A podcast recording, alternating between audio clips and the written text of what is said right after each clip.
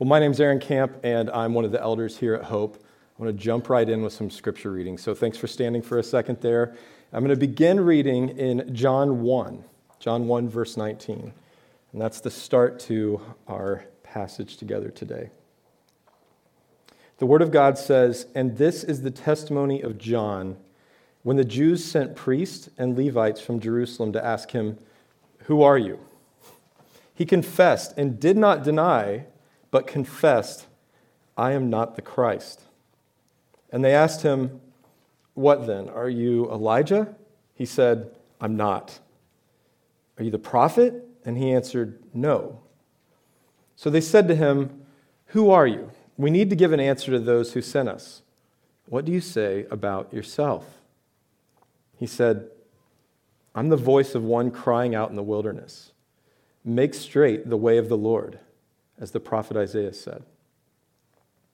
Now they had been sent from the Pharisees, and they asked them, Then why are you baptizing? If you're neither the Christ, and you're not Elijah, nor the prophet.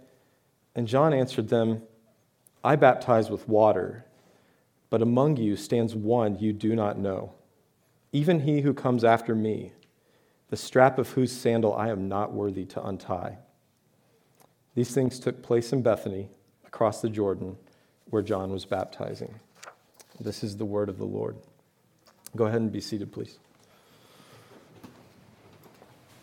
I've had a chance to read this passage together one time. We'll be walking through it for the remainder of our time together. But I want to start off by lifting this time up to the Lord, just acknowledging nothing changes if He doesn't do something today. So let's give this time over to Him. Almighty Father, we thank you that we can gather today to hear from your word. And in your kindness, you've not left us to wonder who you are or what do you want to tell us. We have to wonder who we are, for you've spoken. Your people can know what you desire for them.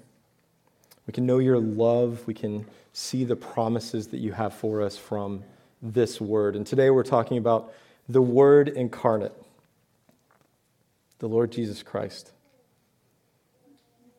I ask that you would help us to hear with open ears, that you would free us from distractions, that you would give us soft hearts.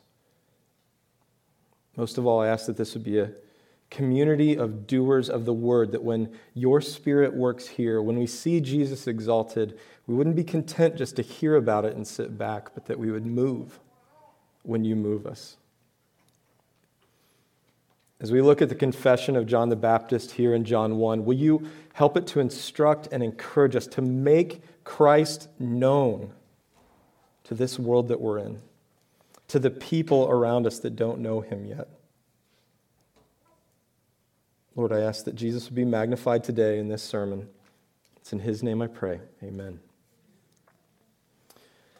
When I mention the words testimony, questioning, investigation, confessions, what comes to mind? What if I add that there's a thorough account of people, places, and events that took place, specific actions that are documented? Does sound a little mysterious? Does it sound a little bit like a courtroom TV show or maybe a legal drama? Imagine some of those, some of you out there, you can audibly hear the dun dun of Law and Order right now. Maybe others kind of get Sherlock Holmes vibes. Maybe you go that direction with it. And then there are a few of you that are thinking Judge Judy and People's Court. No judgment here. Yes, I realize that's a pun. No judgment here. It's okay if that's what you thought, you can admit it.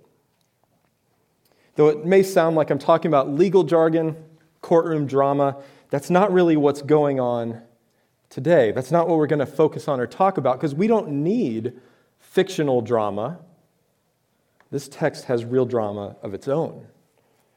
We're going to witness an investigation at work. While the priests and Levites from the passage that I read to you earlier are investigating John the Baptist to figure out who this guy was, what he was about, my hope for us today is that, sure, we learn a little bit about John the Baptist, but maybe we learn more about two other people. Maybe we learn more about Jesus today. My hope is that you would learn a little bit about yourselves as well. As Pastor Eric pointed out at the beginning of last week's sermon, John begins his book with really abstract language. Like, it's kind of hard to process through. Um, he talks about um, Trinitarian concept, these mysterious elements that don't fit easily into human experience. And he uses a lot of metaphors. He talks about um, this word being a light. He talks about the word being a word. I mean, that's a metaphor in itself. And appropriate to this particular season, we actually even have incarnation language. It's the stuff that makes up Advent and Christmas when we read that the Word became flesh and dwelt among us. But here in verse 19, things change a little bit. It's really just a pretty straightforward narrative. He, he starts telling a story. It's not the first time that John has been referred to, John the Baptist. But this is kind of the lengthiest portion so far about this character named John the Baptist. And it's not weird, it's not random, because throughout the book of John, actually, if you were to walk through the entire book, you would see that we get these glimpses of testimonies.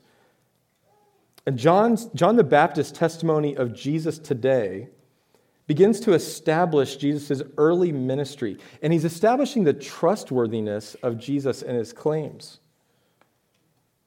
As we learned last week, John the disciple is expressing the reality that God with us actually happened.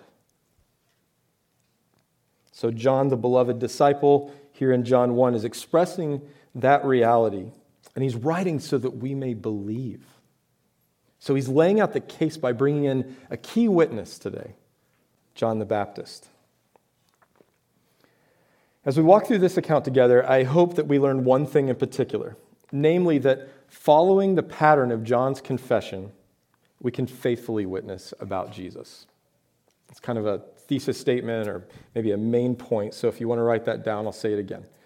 Following the pattern of John's confession, we can learn to faithfully witness about Jesus.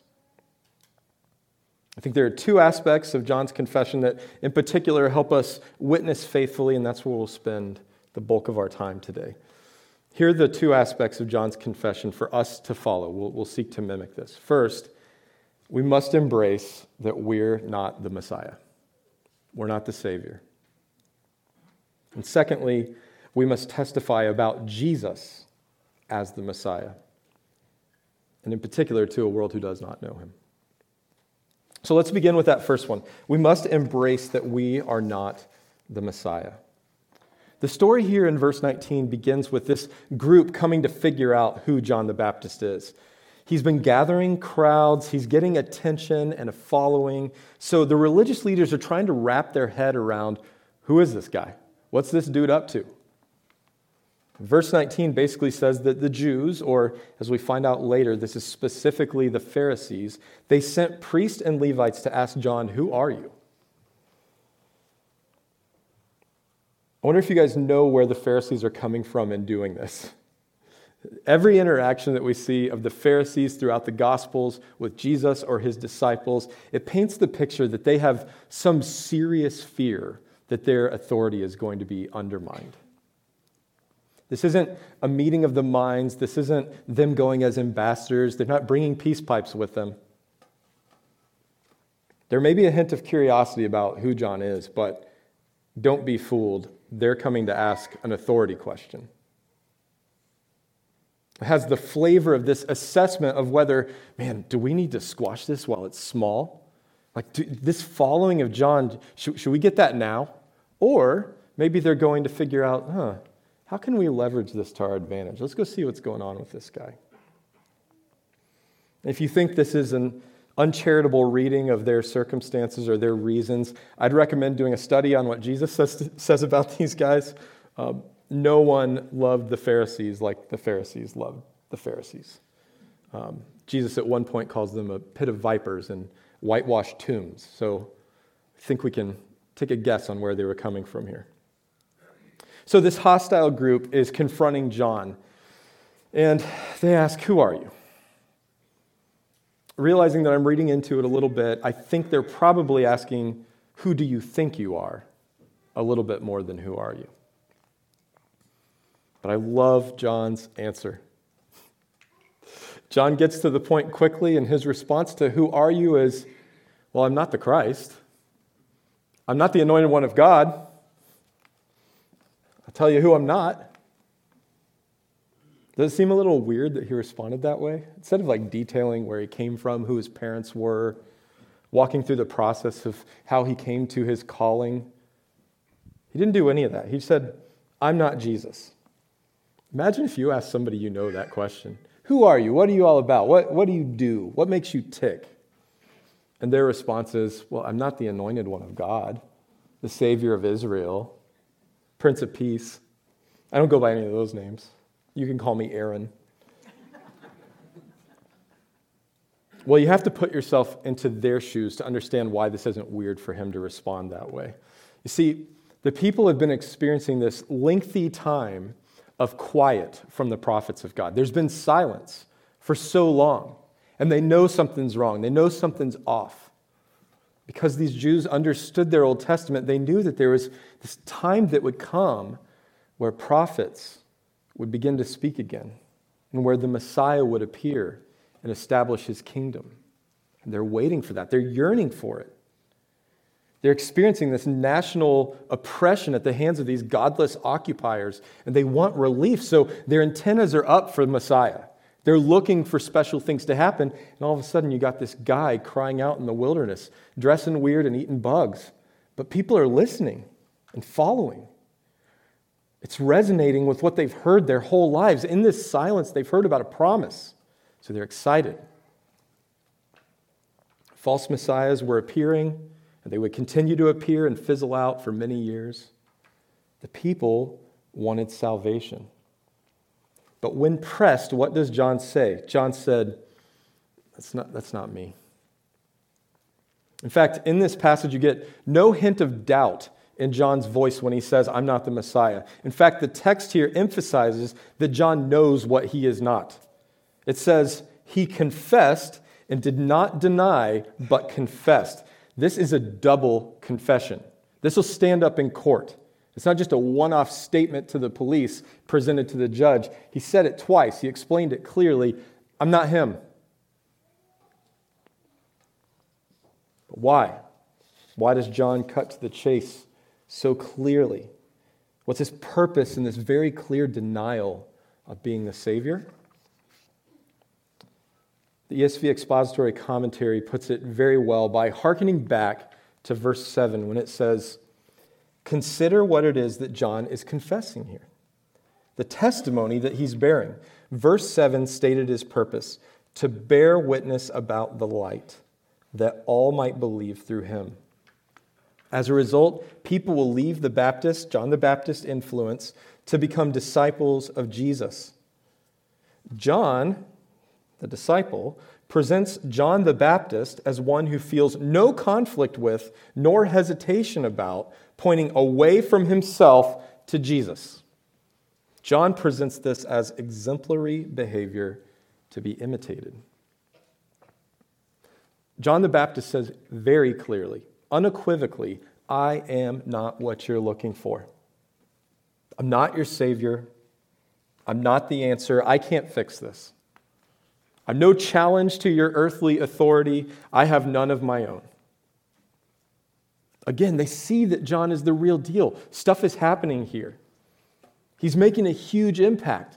Even after he says, I'm not the Messiah, he, they ask him, are, are you these like the promised prophets or are you Elijah? Because they know their Old Testament and they know that's supposed to happen before the Lord returns. And John says, No, I'm not, I'm not even them. Not, not in the sense that you mean it, no. Hope Fellowship and friends that are visiting, you will not faithfully testify to Jesus Christ. You will not faithfully testify about the Savior if you don't understand that you're not Him. No amount of good works or right answers, no amount of trying real hard, no amount of following the rules will ever be enough. You can't save anyone, you can't even save yourself. In verse 23, here in John 1, John says, I'm a voice. He doesn't say he's the word.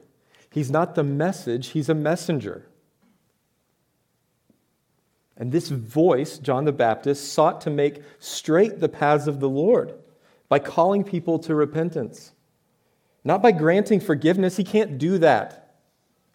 Not by healing their broken hearts, he's not capable of that. For John, confessing that he was not the Christ did no damage to his understanding of his role, it clarified it. It freed him. It freed him to understand what he was called to do, to realize what he wasn't called to do. That should be true of you as well. It should be freeing to realize I'm not the Savior of myself or anyone else. Give that to Jesus and do what you're called to do. Now, I don't think there's anyone here that lives with the delusion that they're God incarnate. I know a lot of you, I've never heard you say that. Um, please don't. Please don't say that. While there are some very unstable, disturbed, or in some cases evil people that claim to be Messiah figures, they seek to be messianic in the lives of others, that's not really our pinch point, is it? No, our, our tendency to pretend like we're the Savior usually falls in the way that we evangelize or the way that we care for people within the church. It's usually us impressing on ourselves a responsibility that's not ours.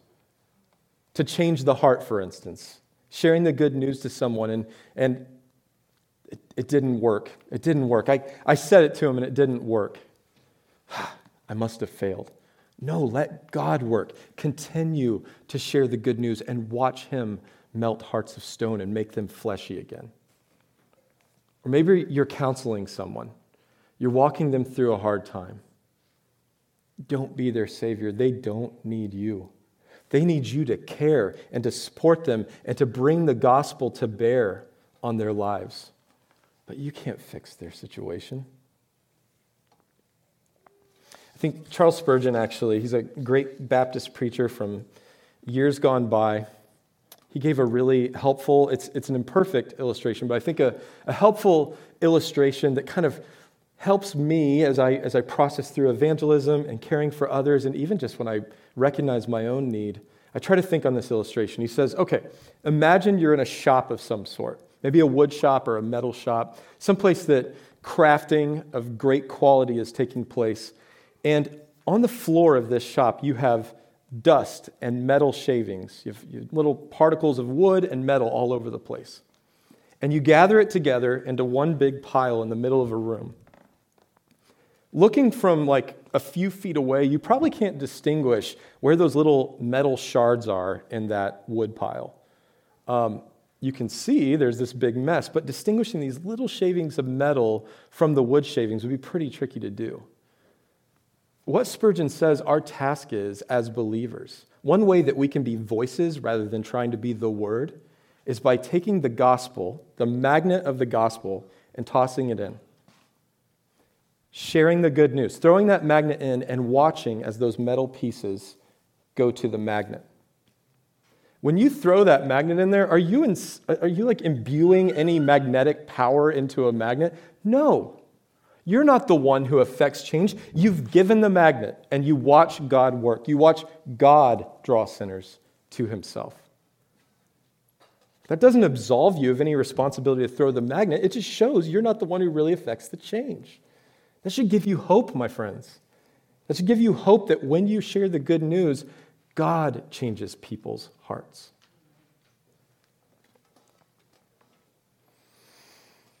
John knew his identity in relation to Christ.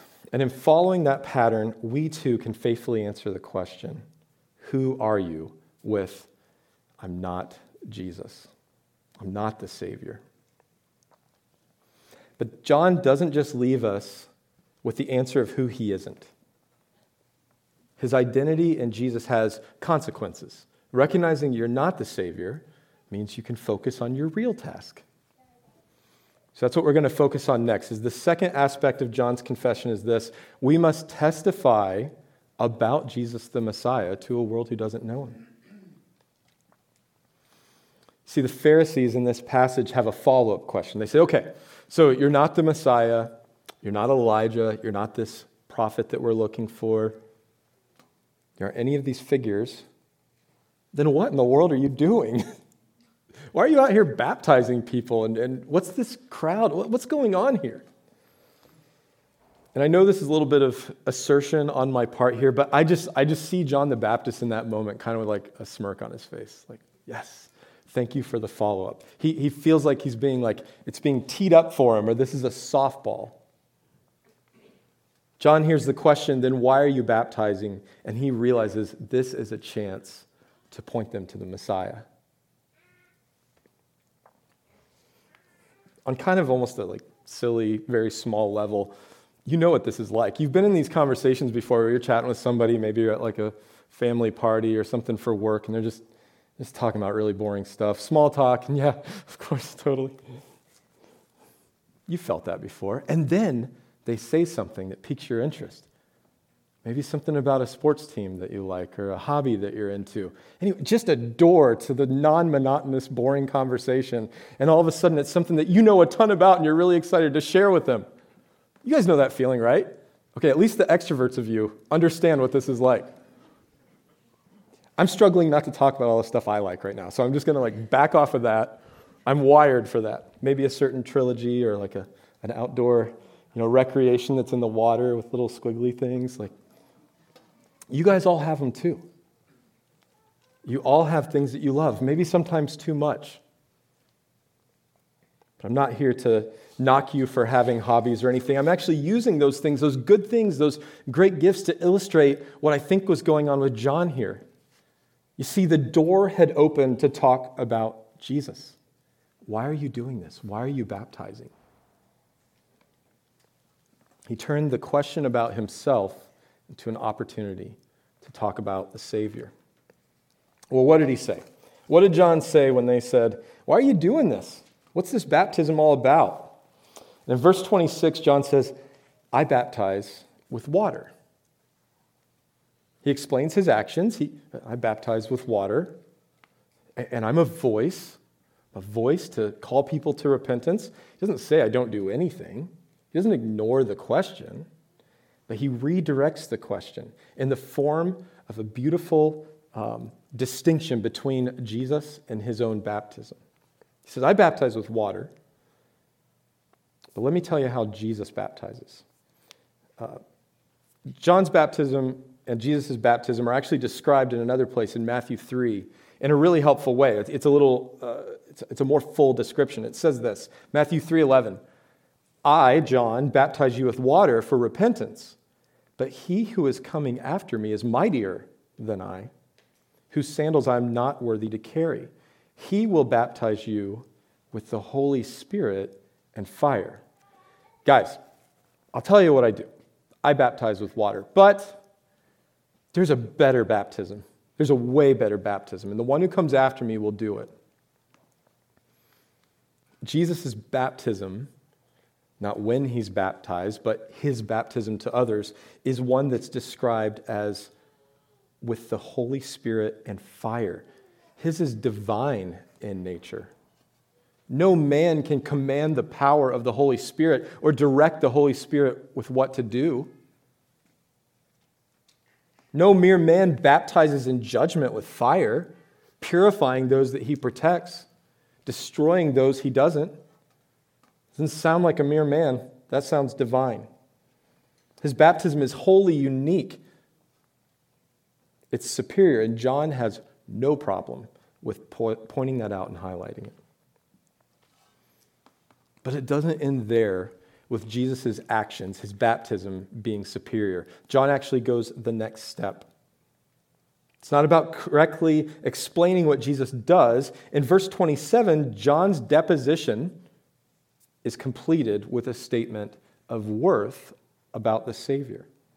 It's a final act of worship by placing Jesus where he belongs. He takes talking about himself and transitions into putting Jesus on the pedestal in first place.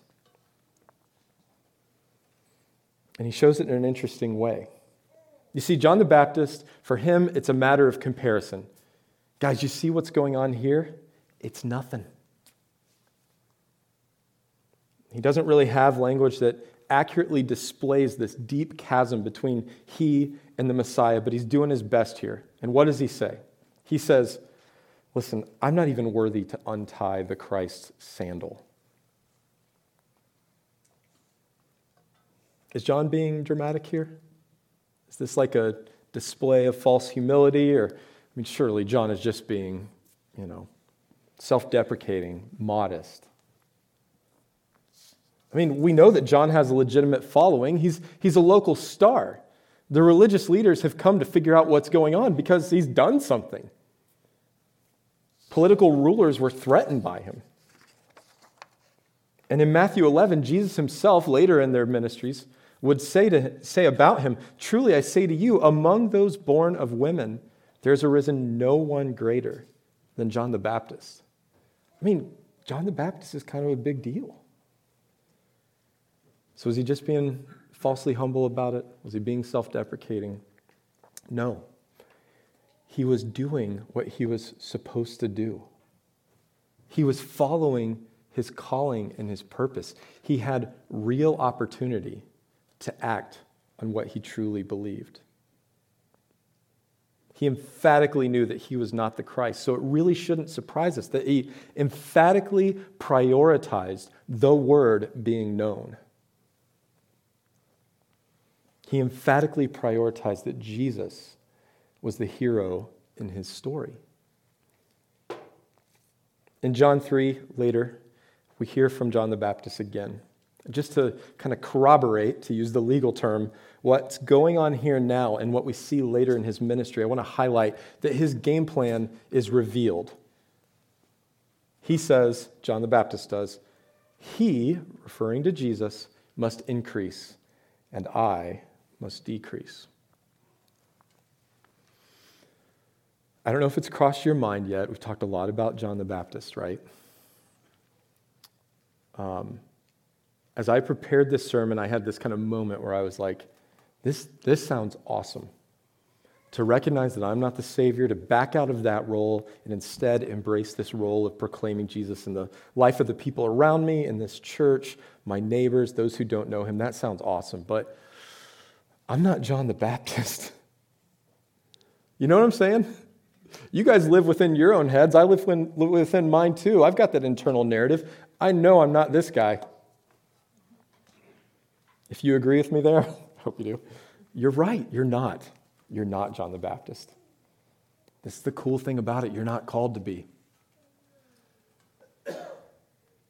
You're not called to be your godly grandfather or the woman who discipled you through college. You're not called to be Billy Graham. You're not called to be the Apostle Paul. You're not called to be Eric. You're not called to be Ken. You're not called to be the person sitting next to you. You're called to be you in Christ. Yes, John had a special role in God's plan, but make no mistake, even in heralding the coming Messiah, John was a sinner in need of the same Savior that you and I need. We're not here to worship John the Baptist. We're here to follow him like a faithful brother who has gone before. That's what he is. We're here to follow in him, following Jesus like a trustworthy mentor. He's laid out a pattern for how we do that. He's laid out the pattern of recognizing we're a voice, not the word. We are not the Savior. And once we understand that identity, we can plug into who and what we are at the core of our beings as believers. We are called to make disciples. We are called to be that voice that shares about the Savior. If you feel like that's for someone else, I just really want to challenge you to say, you take a part in sharing the good news. Nothing about realizing you're not the Savior removes you from the responsibility and the joy of sharing the good news with those around you. Some of us are more gifted at, it than others. Again, that doesn't remove you from the place, the identity as a disciple maker. I want to end today with two quick applications from these patterns of John's confession that we've seen this morning. And the first is about identity in relation to Jesus. John knew his identity was in Christ. That enabled him to make Jesus the hero of his story. But in a crowd this size, recognizing there's a real possibility that there are some in here that don't see Jesus as the hero of their story. In fact, Jesus may not be a part of your story yet. I, I, I want to warn you the Word of God says the person who keeps themselves or someone who does not deserve it as the hero of their story, I warn you what the Word of God says that story doesn't end well. No saving takes place without the true Savior. John the Baptist understood his position in relation to Jesus Christ. Listen to his own words. He, he who comes after me, the straps of whose sandal I am not worthy to tie. John says, I'm not worthy to be a servant to the Messiah. I'm not worthy to do the worst job that someone in that culture could be given. The job of unstrapping sandals from someone's feet was too high for him in relation to the Messiah. You know what's crazy about that? John was right. John is right that he's not worthy of that. None of us are. None of us are worthy of being servants of the Messiah, of Jesus. Here's the other crazy part you don't have to be a servant. We don't deserve to be servants, and yet when we place our trust in Jesus, He makes us part of the family. He doesn't relegate you to something that you're not worthy of as a servant. He actually raises you up to be a child in His household.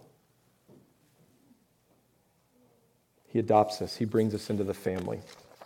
You see, the story of the Bible, the good news that we talk about, the reason why we meet here Sunday after Sunday and in small groups together and living life together to encourage each other in the gospel is this because Jesus, the Son of God, came to dwell among us. It's literally the point of Christmas. It should be like fresh on all of our minds that God came to be with us, Emmanuel, and that Jesus was born a man, that he lived a perfect life that none of us, if we're honest with ourselves, could ever live. He was beaten, he was mocked, and he was hung on a cross where he died. Three days later, he rose from the grave, conquering sin and death forever, beginning the renewal of all things. If you believe that, if you turn to Jesus, embracing him as the Savior, embracing him as the one who died for sins, embracing him as the one who forgives sins, embracing him as the one that brings renewal from within the heart and to the cosmos, if you believe that, you have a new life. You have a new family. You're not a servant unstrapping sandals. You have a seat at the table, at the feast. If you don't know Jesus yet, if you, if you can't say, My life is about putting Jesus on the pedestal, please come speak with one of us today. Jared, Eric, myself, someone that you came with that you trust, you could pretty much stop anyone out in the hallway and say, Can we talk about this? And we're going to want to talk about it. So please do. The second one this is my final application. I want to talk about the coming weeks, particularly the next two weeks. A lot of us are about to walk into stressful situations. Sometimes those are internal, sometimes they're external. Sometimes there are issues with family, coworkers, neighbors. But the potential is high that many of us here in this room are going to walk into anxiety ridden circumstances. Even if you don't have any inter- interrelational like baggage or issues within the family or whatever, there's like still the likelihood somebody won't like the gift that you got them. A little bit of a spectrum there in terms of importance, but there's a good chance your house will never be clean enough. There's a good chance that you're spending money that you don't have to deal with the awkwardness of not having gifts at a family event. There's a good chance that um, you'll feel sad at the loss of a family member, that you'll remember people that are no longer there. There's a good chance that your hopes for a restful time of vacation will be interrupted. Kids, if you're still in here, there's a good chance you'll get gifts that you didn't want. Adults, maybe that too. There's a good chance that some of you will feel alone this Christmas, even though you're surrounded by people. I know it sounds like I'm being a downer here, but this is where the rubber meets the road, right? This is where either, either the gospel has something to say about this, and Jesus is the Savior over these things, or he's not the Savior. I would argue, along with John the Baptist, that he is. While I don't have a panacea for how to dismiss these worries, I certainly don't know how to avoid the experiences that many of you will have in the coming weeks. I do want to talk about a strategy. We've actually looked at it for like the past 25 minutes. Remember, going into the next few weeks, you are not the Savior. It's not your job to fix that difficult relative or to be the perfect hostess or to give the perfect gift that's already been given. It's your calling to communicate grace and to speak truth with love and to forgive because you've been forgiven. It, it, really, the next two weeks in particular, I mean, focusing on that because of circumstances, but if we were to focus on the next two weeks, really, your calling is to answer the question Who are you? Why do you do that? With Jesus. To find ways to turn the conversation to Jesus. And yeah, it's awkward, it's weird. But let's pray that we embrace that. Let's pray that the shock of saying, hey, your kids are really well behaved. Mine are burning down a curtain over there. Say, like, by God's grace, I've got good kids. You don't see the bad stuff, and I'm, I fail at parenting all the time, but by God's grace, uh, yeah, he's, he's blessed us with good kids. And they go, by God's grace. That's weird. It, guys, it doesn't sound that weird to you, but think of before you were a Christian how weird it was when people talked like that. It's weird, and it's really weird if you say that to your barista at Starbucks. They go, by God's grace. Okay. Embrace that awkwardness. You have a chance to get about, get excited about the most exciting thing possible. I think this is really something to pray about and meditate on in the coming days. Ask yourself that question How can I prepare my heart now to fight the temptations to make Christmas and New Year's about myself? How can I fight that?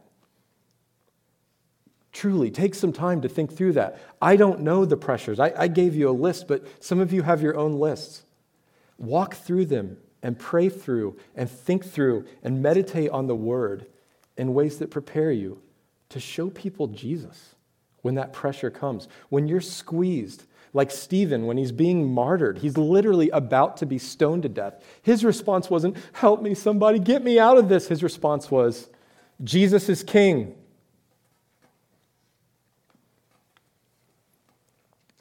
We know one thing, guys. We can't do this in our own strength. I can't just tell you to go and do that. I can't tell myself to go and do that. We need the Lord's help in this. So let's close in prayer together. I'm going to pray that this would be true for us this holiday season as we go into Christmas, that we make much of Jesus, recognizing that we're not the Savior. Let's pray. Almighty Father, thank you for this example that we have from the life of John the Baptist. It truly is a gift to see his confession and to learn from it. But even more so, more than John the Baptist, more than our own desires to grow and change, we are grateful to Jesus for making John's story something that we can actually experience too by his blood and his resurrection. Your Holy Spirit dwells in us, so we can change. You've opened our eyes to see Christ. So will you make him so glorious to us that we can't help but make life about him? That he would be the hero of our stories, that he would be the topic that we just can't wait to get to, that we can't help but share the good news about him. Father, will you help us to make much of your Son, Jesus, over the next few weeks to those around us, Help us to make sacrifices for the sake of those who don't know you, and to embrace awkwardness for the sake of their souls and your glory. Help us to speak hard things lovingly, to proclaim the good news winsomely, respectfully, thoughtfully, and to forgive quickly. Lord, we just ask that we would worship joyfully. We need your help. We need the Holy Spirit to do these things because, like John, we are not the Savior. I ask these things in the name of our Lord and Savior, Jesus. Amen.